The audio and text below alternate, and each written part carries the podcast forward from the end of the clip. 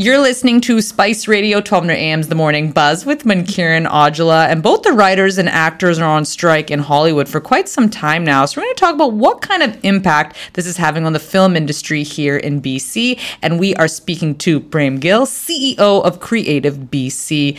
Prem, thank you so much for joining us. Thanks for inviting me. So, what do you think of the strikes that we are currently seeing in Hollywood? Yeah, I mean, the strikes in uh, Los Angeles are certainly having an impact on the industry here. You know, we have a very robust film and television industry and also visual effects and animation. So there's different aspects of it that have been impacted. It's no doubt that it's having a large impact on the workforce in BC.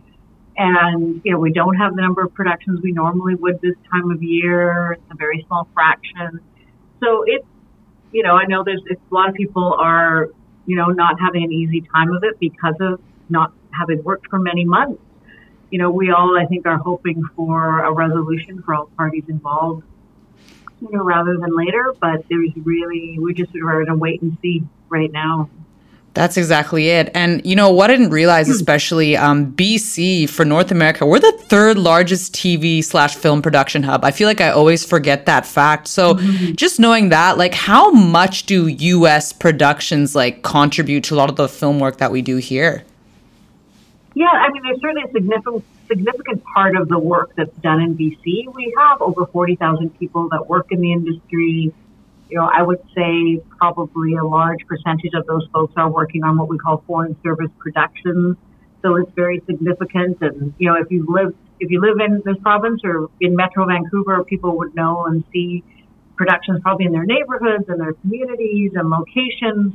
So the impacts are not just obviously very critical for the actual film and television workers themselves, but you know we you know we would have any uh, several dozen television series happening, and right now there's probably you know less than half a dozen. So you know that that's a big impact, and most of those series uh, would probably be U.S. based. We do have a few Canadian series right now, which we're, you know, thrilled about. There's two or three of those that are currently in either pre-production or about to go into production, and they're BC-based um, Canadian television series that are scripted and going into production. And we also have a large visual effects and animation business here, so you don't always see those people because they're not in our neighborhoods and they don't have large studios that are visible from the streets.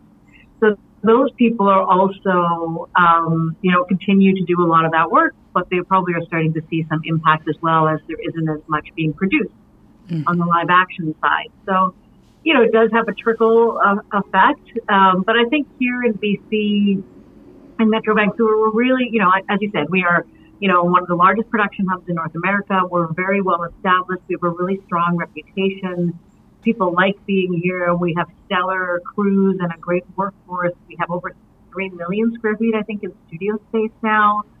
Um, you know, we have the infrastructure. We have that proximity to Los Angeles. We have a lot of, we have a very strong um, value proposition for both Canadian and foreign productions to be in BC. So we're hoping, whatever the other side of this looks like, that, you know, we do fully expect that business will get back pretty quickly and then we'll just have to see what things look like longer term as time goes.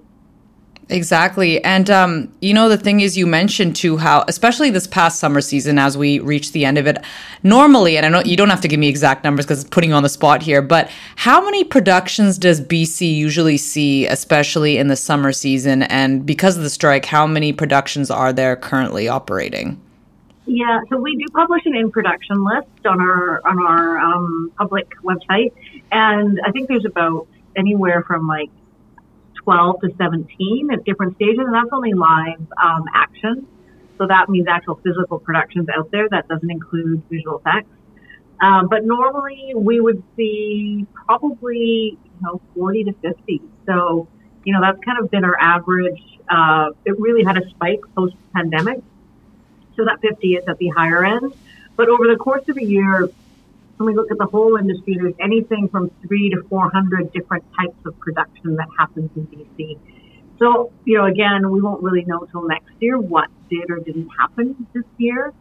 But, you know, it's, it's serious. It's impacting a lot of people and a lot of individuals, and we don't take that lightly. And, um, you know, this is not something that is happening here in BC, but it's having an impact on BC. And certainly, um, you know, when we talk to our colleagues across the country and, and other places in, you know, in Los Angeles or New York, they're all feeling it as well. Yeah, and you know, I think a big part of the conversation too that we're hearing is artificial intelligence, you know, and you being in the creative industry, just how much has AI kind of come up in conversations, just the concerns around it? Yeah, I mean, I think people are still trying to figure out what it means, and it means different things for different types of um, parts of the creative industries. It can, I think people are trying to look at where can there be, you know, positives and benefits. It's, it's an ongoing conversation. I don't think anybody has the full crystal ball. And obviously, you know, there's a lot of things, um, you know, that I, when I started my career that I couldn't have envisioned, you know, I, that you would be, um, you know, I was at the concert last night and everybody has a camera in their pocket that's the phone as well. And, you know, these are kind of things that you couldn't have imagined, but they've changed our lives. So it's, I think it's a, it's an important conversation. It's something that everybody's trying to understand and figure out and understand the impacts of it. And so am I, to be honest. You know, it is, and what's already happening that maybe we don't even realize that's already being utilized by people.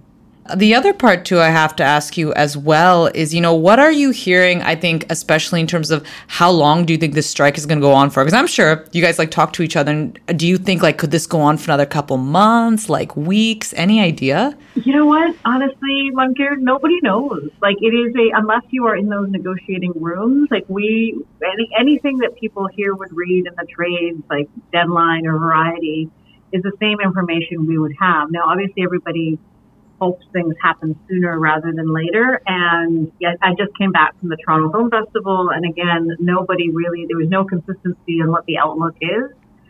And um, yeah, you know, it's already been a long time, so I think folks are hoping now that we're almost halfway through September that we get some clarity soon.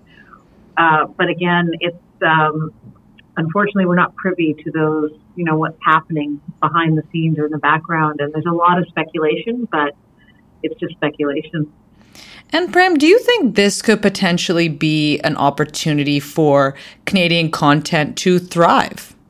Yeah, I mean, look, we we are fortunate. We have such a massive talent base here in BC, both the creative uh, talent and the technical talent and they work both on Canadian productions and U.S. Foreign Service productions. And we have some great programs here at Creative BC that we're starting to roll out to support more of the development of that Canadian IP, that intellectual property here that uh, people can both develop and take into production. And, you know, at the same time, we also still look to the same, the way it works in the industry is that you need broadcasters or a trigger a platform to showcase your work, and that doesn't necessarily happen overnight. And what I think is happening though is that the Canadian productions and other shows that have had um, either waivers or exceptions from those U.S. unions that are in production, whether they're in Vancouver or Toronto or other places, is um, that they, you know, they're really leveraging the talent that's available to them that maybe often work on larger scale productions. So you know, I think that is happening. And we're always, you know, excited by opportunities and the, you know, the storytellers here and how we can support them and, and where and how they can further develop because there's no shortage. I can tell you that much. There are a lot of people um, who want to tell great stories and are ready to. Mm-hmm, yeah, quite some times that we're going through here in the film industry, mm Um, I want to thank you so much for your time. We really appreciate it. Is there anything else you'd like to add before I let you go? No, I appreciate you reaching out, and uh, thanks for your interest. And let's all, you know, keep our fingers crossed for a good outcome for everybody. Thanks so much. You take care. Yeah, thanks. We just spoke to Prem Gill, CEO of Creative BC, and we talked about how both the writers and actors are on strike in Hollywood for some time now and what kind of impact that's having on the film industry here in BC. Stay with us here on Spice Radio 1200 AM. This is The Morning Buzz.